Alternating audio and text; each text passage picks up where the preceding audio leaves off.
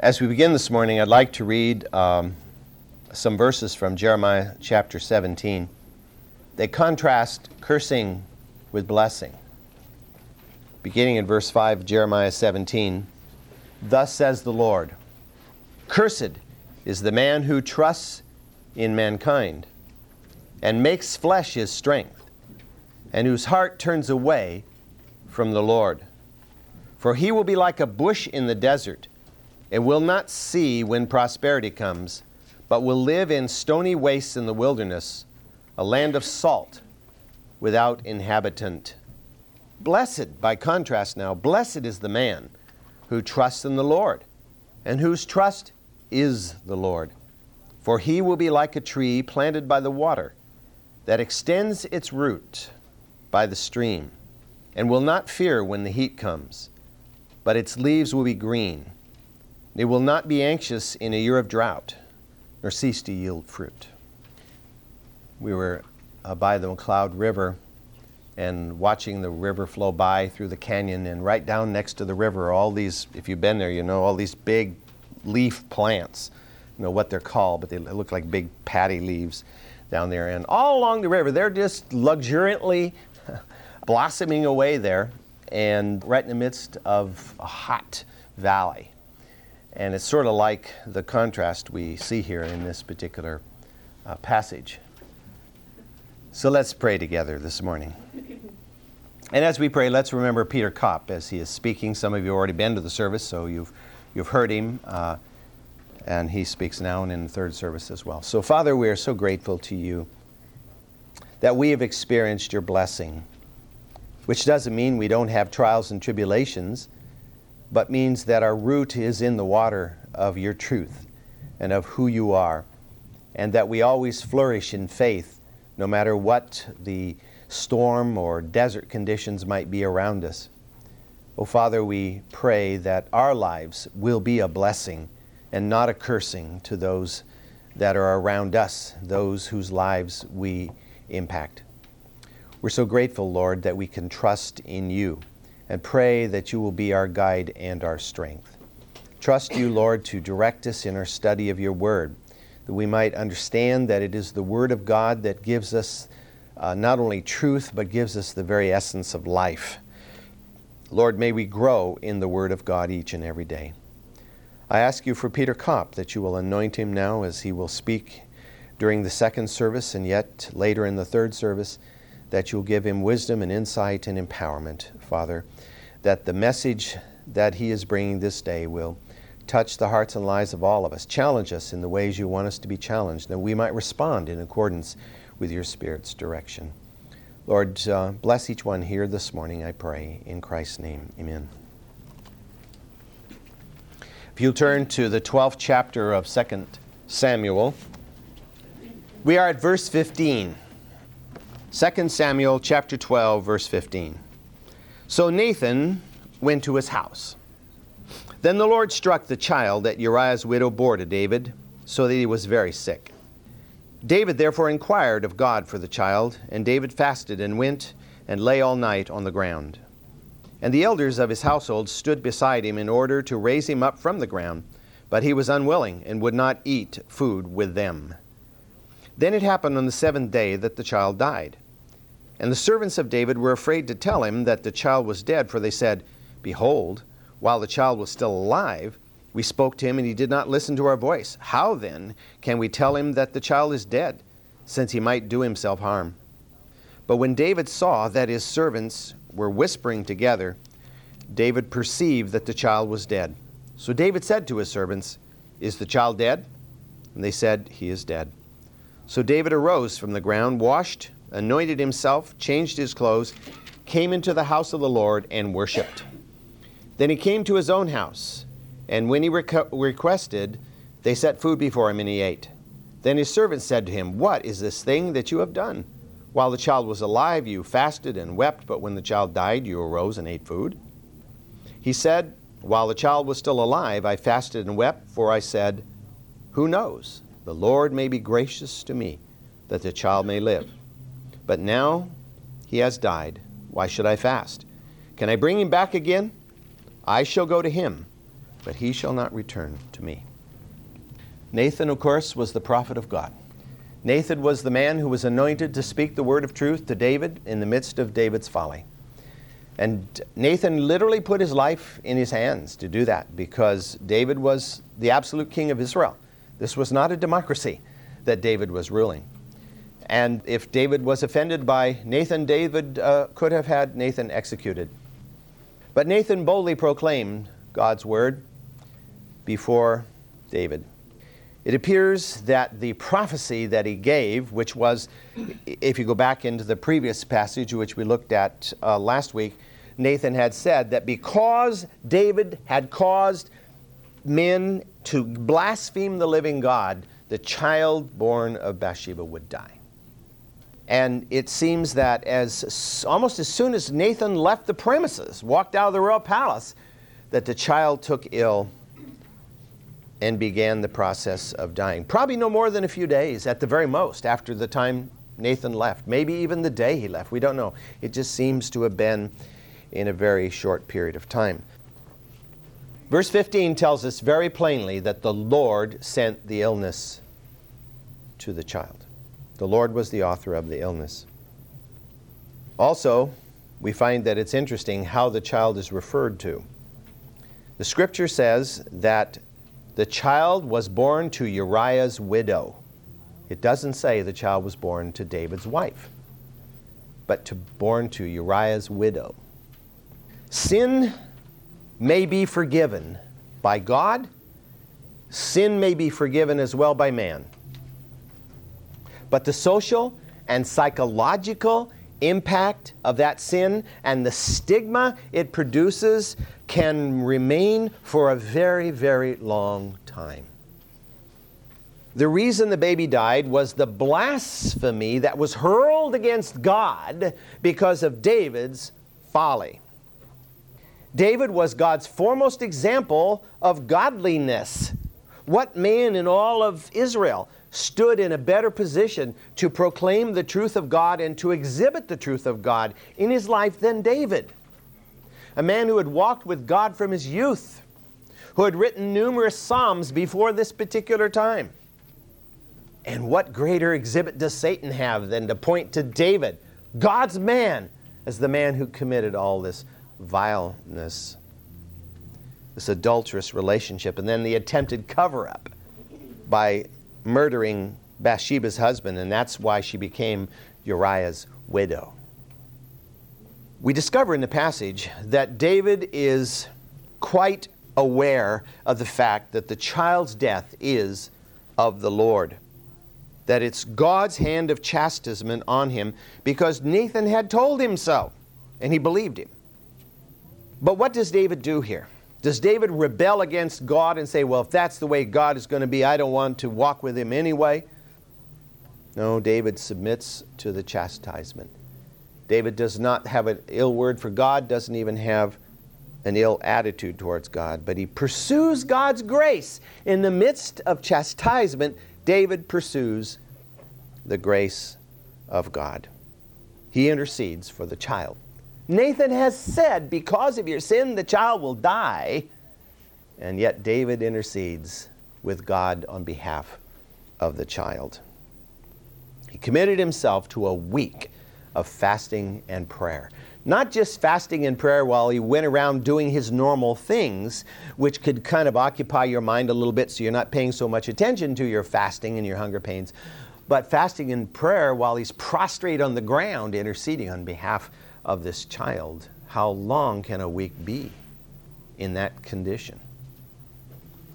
The implication is that he resisted all efforts by those around him to comfort him. The, the courtiers of the palace, his, his men in waiting, as it were, were coming by and they were trying to pick him up off the ground. They were trying to get him to go eat. They wanted him to take care of himself. They were very much distressed that their king was, was out of, out of it, you might say. I mean, obviously, for a week he wasn't doing any kingly things. And they were very distressed. They were concerned, of course, about his mental condition. David's counselors and his servants were so alarmed by his extreme actions that they were almost beside themselves. But I think one of the very important lessons that comes out of this was that David's public humiliation would be a valuable lesson to these courtiers, to these individuals who were watching this happen, seeing what David was doing, experiencing his pain with him. They were learning a lesson. They were learning the lesson of how horrible are the consequences of sin. That a man would go through such excruciating, uh, such an excruciating week, uh, beseeching God because of the consequences of his sin. His sin had become public knowledge. And now the terrible consequences of his sin would be public knowledge as well. But what we find in all of this, one of the most powerful lessons that comes out of this is the genuineness of David's repentance. This was not a trite, momentary, flippant, oh, oh, yes, I'm sorry for my sin, I won't do it again. This was a genuine transformation of this man's soul. I mean, he, he, he was, he, he, purged himself, that is, allowed God to purge him uh, of his sin. And he returned to God wholeheartedly and totally. And this is demonstrated by this effort that he puts forth to intercede for this child. Very few of us ever put ourselves into prayer to that extent. A whole week flat on our faces in fasting and prayer.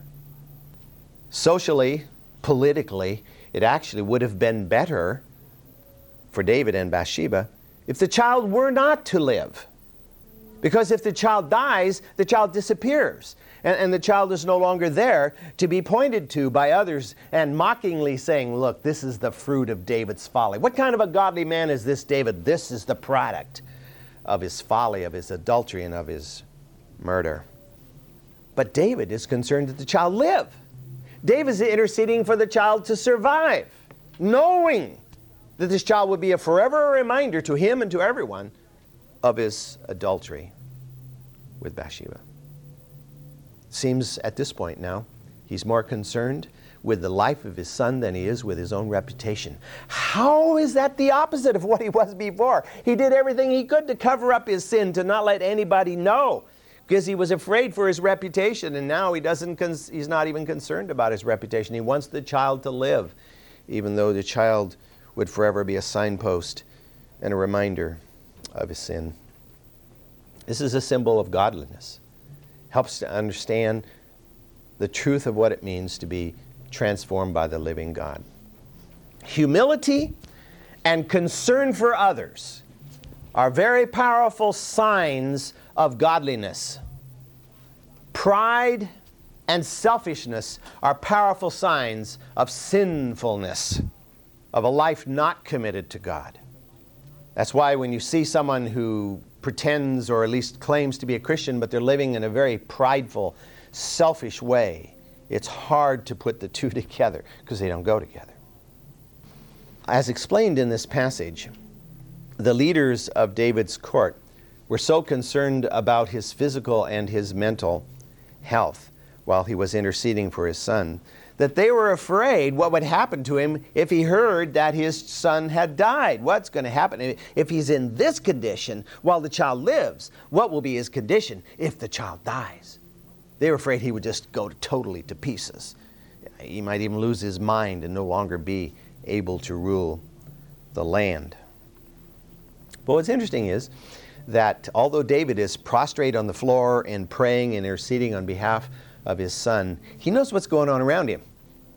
You'll notice he perceives that some of his servants are now whispering amongst themselves. They're talking about what are we going to do? The child has died. How can we possibly tell David?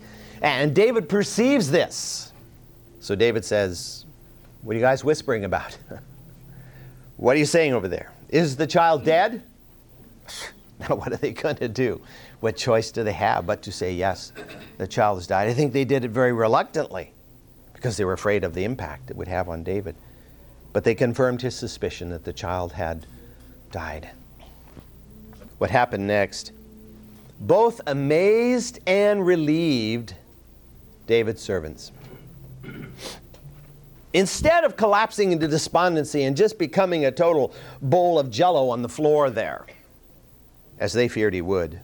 David got up on his own, got up, cleaned himself up, went into the tent of God. Remember, David had set up a tent, not the tabernacle tent, because that has been that is gone, but he set up a tent. And he, and he brought the Ark of the Covenant into it in the city of Jerusalem. And so he goes to that tent and he worships God there. And then he goes to his own house and he says, I want dinner.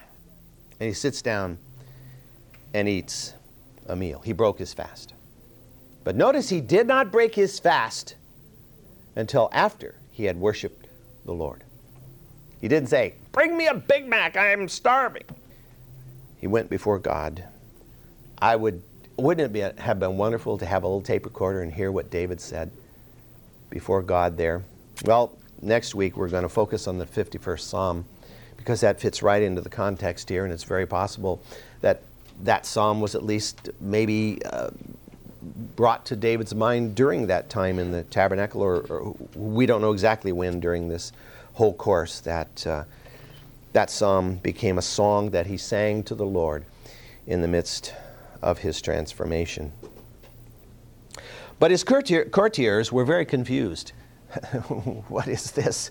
You know, he's so despondent while the child lives, and now he acts like nothing's happened after the child dies. How can this be? And, and David, of course, gives that wonderful response that we read in verses 22 and 23. He said, While the child was still alive, I fasted and wept, for I said, Who knows? The Lord may be gracious to me, and the child may live. But now he has died. Why should I fast? Can I bring him back again? Shall I go to him? I shall go to him, but he shall not return to me. This is a powerful testimony to these courtiers of the nature of God. Even in the midst of his discipline, the terrible discipline David was going through for the horrible sin that he had committed, David understood that God was gracious and merciful. And if you remember the story of Jonah, Jonah understood that also, and that's why he didn't want to go tell the Assyrians. Because he was afraid God would be merciful to them. And he wanted God to be merciful to him because he hated the Assyrians. All the Israelites hated the Assyrians. The, the Assyrians were the Nazis of that day, or at least they would become the Nazis of that day. And, uh, you know, he didn't want to see them, you know, see the mercy of God poured out on them. And, and so he understood what David understood. God is merciful, God is gracious to his people to those that come in repentance and, and, and, and humility before Him, He is gracious and He is merciful. And, and the discipline that He may have to pour out upon us, the chastisement as David experienced, He doesn't do it with glee. He does it because that is what will purge and perfect us. Actually, the death of the child itself was an act of God's grace and mercy. Three ways I think we can see this.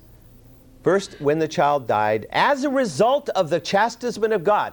Now, if the child had died and they hadn't been told by Nathan that the child was dying for this reason, this may not have uh, been true. But, but since they were told that the child would die as chastisement on David because he had caused others to blaspheme the name of the living God, once the child had died, and David had been through this, this, this week of, of fasting and prayer, there was a purging because the, uh, the, the, weight of the sin, uh, the, of, of the uh, horrendous result of that sin was lifted from his shoulders. A kind of a wholesome emotion of being freed from this overwhelmed him and even certainly impacted David, uh, Bathsheba to some extent. They had gone through the deserved discipline, and now they move beyond that. That's an act of God's grace and mercy. Secondly, it removed the cause célèbre, the rallying point for those who would oppose God and David and point this to this child as a living proof that David was an evil, was an evil man. That even the best of God's servants were, in effect, evil men. Uh, that was removed and would no longer be there. That's an act of God's grace and mercy. He could have let, let the child live, and, and David, every time he saw his son, would, would have this sinking feeling inside him. That's not how God wants us to live. He doesn't want us to live with, with this recurring sinking feeling of, of how evil we are. Yes, we are sinners, but God has saved us by His grace and His mercy, and He wants us to live in joy and peace. And then, thirdly, as I mentioned uh, last week, it was an act of God's grace and mercy because where did that child go? That child went instantly into the presence of God. And I, I, I, tried to emphasize last time, it would not have been an enjoyable life for that child. All his life to be looked upon as, as the bastard of David, you might say. Oh, yes, the child was born within wedlock, but was conceived outside of wedlock in the midst of, of David's horrendous sin. And, and that would be attributed to him, as I also pointed out last week, and this is one of the strangest points I don't understand, but it's true down through the course of history in almost every society that the illegitimate child is blamed for his illegitimacy, which is ignorant. I mean, it's stupid. None of us can be blamed for our birth. we had nothing to do with it, we just happened to be there. But this child would have carried that stigma all of his life. It would not have been, even though he would have been a, a royal prince, he would have been considered uh, by the other royal princes like Amnon and Absalom and, and uh, all the rest of them, he would have been considered a very inferior person. David's statement at the end of verse 23, which we read a moment ago, reflects upon the permanence and the inevitability of death. The child could not come back to David. The child was gone. The child could not come back to David because the child had gone to Sheol, the abode of the dead. And nobody came back from Sheol into the living world. David, of course, knew that one day he would go there too, because that is the destination of all men and women, is in the Old Testament the concept was Sheol, this, this rather nebulous, hazily understood place of the, of the dead, where the dead were not slapped into a cold grave and, and just you know, ceased to exist, but where they continued in existence uh, beyond the grave. Even though Sheol was a very mysterious place, even to David, he knew that his son was in God's hands.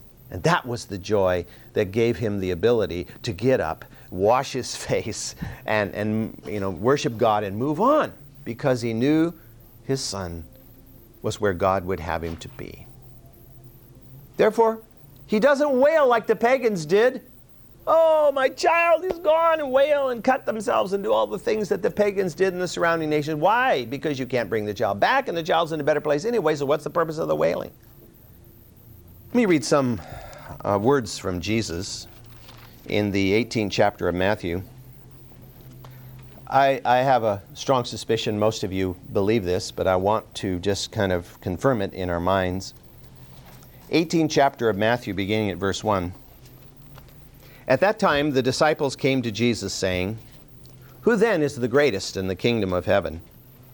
And he called a child to himself, and he set him before them. And he said, Truly I say to you, unless you are converted and become like children, you shall not enter the kingdom of heaven. Whoever then humbles himself as this child, he is the greatest in the kingdom of heaven. Whoever receives one such child in my name receives me. But whoever causes one of these little ones who believe in me to stumble, is better for him that a heavy millstone be hung around his neck and that he be drowned in the depths of the sea. That six verses always sent shivers up my spine when I think of people who who do terrible things to small children, whether it be mental, physical, or spiritual. But over in the 19th chapter, uh, Jesus said these words in verse 13 Then some children were brought to him so that he might lay his hands on them and pray. And the disciples rebuked them. But Jesus said, Let the children alone, and do not hinder them from coming to me, for the kingdom of heaven belongs to such as these. We can interpret both those passages uh, as meaning uh, different things. But I think over the years of uh, reading the Word of God and studying it, um, myself and, uh, and probably most of you have come to the understanding of the nature of God. And I'm, I'm fully convinced that every tribe, every tongue, every nation in human history is already represented in the kingdom of heaven. That there probably has never been a tribe or a nation of people on the face of this planet that is not represented already in the kingdom of heaven before the throne of God. Because children have died in those societies. Children have died in miscarriages, children have died in stillbirth, children have died in early years of their lives. Where would those children go but into the hands of the Heavenly Father? Because they would die before they would be at a place where they could consciously know what it is to purposely yield to the world, the flesh, and the devil and go the way of the world and, and, and to reject whatever truth they might have or might not even have of God. When, at what point in time does one understand the consequences of sin? I don't believe that there is one single universal age of accountability as we sometimes hear it. I can't I don't think that you can just say, well, you know, everybody below 8 goes to heaven if they die, everybody over 8 goes to hell if they die without knowing Christ. I, I don't think that's true. I, I think that it the age depends the age is is dependent on the individual, it's dependent on the culture in which the individual has grown up. I've known children who were conscious enough of their sin, of the reality of God, that they've come to know the Lord in a literal life transforming way at three and four years of age. And yet, others who don't really seem to understand at, at a much older age than that. I think throughout Scripture we find God's compassion on children, not only in these words of Jesus here, but how many times does God castigate those that harm orphans? and widows, of course. I think God has a special place in his heart for children. As we read in Matthew 19, Jesus said, The kingdom of heaven belongs to such as these. Now, of course, we can say, well, what Jesus was saying there is that you have to become childlike in order to gain the faith, sufficient faith to enter heaven. Well, yeah. But who has that faith to begin with naturally? The child. I believe that Jesus meant when he said these words in Matthew 19 that the kingdom of heaven was already literally inhabited by millions of children who have died down through the ages, even in societies where the name of God was not even known. Now, if you go to the first chapter of Romans, you discover that in the first chapter of Romans, God talks about the uh, Paul talks about by God's in inspiration the fact that he is known all over the world in his creation and in the very image of God that's been implanted in each one of us. As Ecclesiastes says, that each of us, God has planted eternity in our hearts. The image of God is there. And so, God can speak to people who have not even ever heard of the actual Bible and, and the teaching of the Bible. And of course, many of you have heard many stories of the so called. Uh, uh, of the Karen people of India and, and, and the peace child concept and all these other things that have happened where missionaries have walked into society and found them totally ready to receive the gospel because they already basically believed it, just didn't know, didn't know what names to plug in to the, to the right places. And so I believe that heaven's going to be a very full place. And even though it's tragic when a, when a little child dies, I, I think that we should feel um, comfort in that that child is with God. I really believe that to be true. If we go on in uh, 1 Samuel chapter 12, verse 24, then David comforted his wife Bathsheba and went in to her and lay with her. And she gave birth to a son, and he named him Solomon. Now the Lord loved him and sent word through Nathan the prophet, and he named him Jedidiah for the Lord's sake. Public knowledge of the death of this baby tended to focus on David's pain because it was David who had been lying there on the ground for a week in, in the presence of his, of his counselors. And the word, of course, had spread abroad beyond the palace and, and into the city of Jerusalem. And they knew their king was in great pain uh, on behalf of this dying child. But what was the pain of Bathsheba? She was the mother of the child. Her pain had to be equal or greater than the pain of David. And so David, understanding this, decides to go in and to comfort his wife Bathsheba. God had comforted him through this loss. That's why he could get up from the floor, he could wash his face, he could change his clothes and go into the temple of God and worship and then go eat. He could do that because he had received the comfort of God in the midst of his sorrow. And now he could, with, with understanding and with compassion and empathy, he could go and spend time with Bathsheba in her pain. In just one year, this woman's life had become topsy turvy. Ever since David laid eyes upon her from the palace rooftop, she had been subject to tremendous emotional stresses. Now, I'd like to highlight just five ways in which this woman experienced tremendous emotional pressure through this, this year. First of all, she was involved in adultery. And adultery in that society bore the penalty of death. In effect, she knew she had participated in an activity that could result in her death.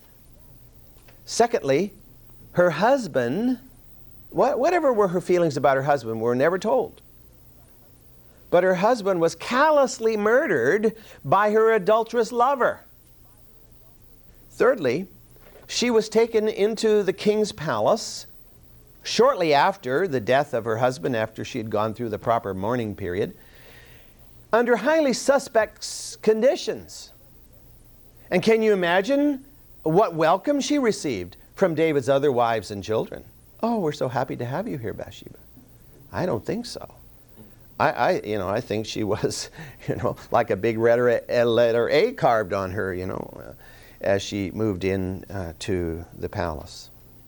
Fourthly, her new husband had been read the riot act publicly by Nathan the prophet. Right down the other side, Nathan had pointed out, You are the man. Well, that indicted her too, because she was implicated in the adultery. And then, fifthly, and finally, the tragic loss of her firstborn son. You know, it's really just about more than a person can handle in a year of time of tragedy in their life. Now, of course, there's, there's always the question of her culpability. To what extent was she also responsible for this happening? Well, we can only surmise. But David was the primary responsible party. He is the one who inflicted the pain upon Bathsheba. Whatever, you know, she was doing down there, it was his response that brought this pain into her life. David acknowledged before God and man, including Bathsheba, his sin. And David, therefore, was able to accept the responsibility and to exhibit godliness, love, and compassion to his wife. We're going to read in the next chapter about one of David's sons who has his way with a woman, and as soon as he does, he wants her out of his sight. He wants nothing more to do with her. David loves this woman. He takes his responsibility for her and with her. And he had received comfort from God in the midst of this tragedy, and he now shares the inside of that comfort with his wife. I think he talked to her. And I think he told her about what his feelings had been and, and what he had gone through there on the floor through that seven days of fasting and prayer. And I think he explained to her of the grace and the mercy of God. We, we don't know what her walk with the Lord was before she came into David's house. And of course, that reminds us, I'm, I'm certain it did many of you, of the passage in, in 2 Corinthians chapter 1.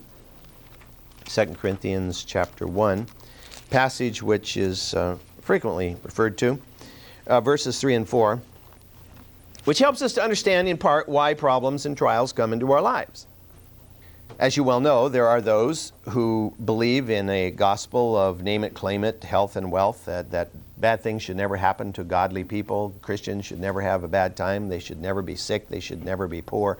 None of these other things that if you're sick or you're poor, that means that you're not a good Christian.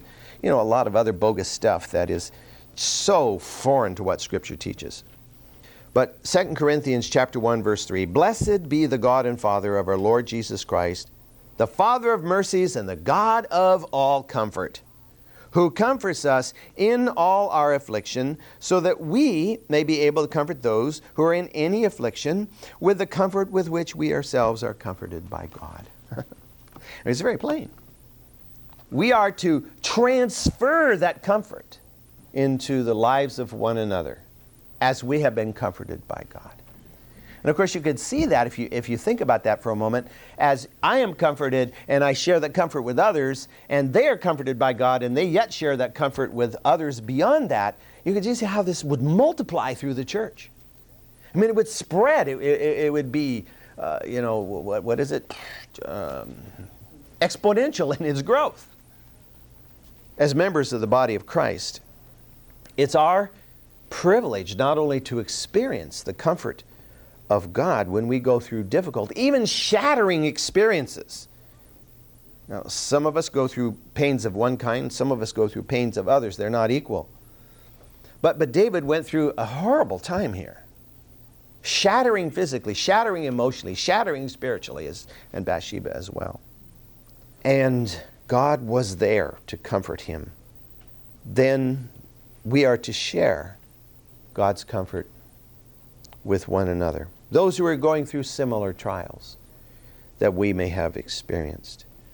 Everything God does for us, He does not only to bless you and me, but to bless others through us. God's blessings are never for us to hoard. Say, oh, this is God's blessing, I'm going to keep it all for myself. No, it's to pour out and through us on the whole body of Christ. Uh, it's harder for us in, in the Western culture, who we're, we're, so used to our little individualistic kind of attitude towards life. Uh, me, myself, and I, I'm a, I'm a self made man. You know, I have my little white picket fence around my house, and nobody is to ever transgress that except by my invitation. To, to understand that the Christian church is not made up of solitary, self sufficient individuals. The Church of Jesus Christ is a worldwide community of interdependent believers that in some cultures is not as hard to grasp as it is in ours because some cultures they already live in community. They always already live inter- interdependently. But, but we live so independently that to, to think that we are actually interdependent. We need each other. And of course we all know the whole uh, picture uh, paul gives us of the body. And, and somebody's a thumb and somebody's an eye and somebody's an ear so to speak. And we all need each other. We often don't live that way to the degree that God enables us, we're responsible to minister to one another. Not only here amongst ourselves, but in the church universal. And, and we have a little bit of privilege of doing that by, by praying for, for families such as the Zoffis and the Cops and, and the many others that, that we pray for here, but and, and any other way that we can help. And, and to encourage and, and to bless and, and to be a part of the extension of the body of Christ. Well, in his desire to comfort Bathsheba, David made it clear that his love for her had not diminished, as opposed to his own son Amnon, who in the next chapter is a despicable man. He does not blame her for the tragedy of this past year. How many homes are broken up because a tragedy happens and the husband and wife blame each other for it, rather than joining together and uniting together and going through the struggle together and, and supporting each other and, and sharing the love of Christ, they battle and they struggle and they blame and, and usually end up being divided. Well, David does not throw out Bathsheba. She remains in his household, unfortunately, as one of his wives, but nevertheless as his wife. But of course, as we know, and, and we'll, we'll develop it a little bit more next week, she will give birth to the heir to the throne. Not the oldest son of David. Usually, thrones are passed from eldest son to eldest son to eldest son. You look through the history of most countries, and that's the way it, well, most Western countries anyway. This isn't exactly a Western country we're talking about here, but uh, even in the Middle East, that's usually the way it was. Went from eldest son to eldest son. But that isn't going to happen because God is going to choose the man. And of course, many of David's older sons will be dead by then because God had said, The sword is not going to depart from your house, David, because of the folly which you have committed. So next week we'll, we'll look at the birth of Solomon, and then I want to spend some time with the 51st Psalm uh, because it fits so beautifully here in this um, spot.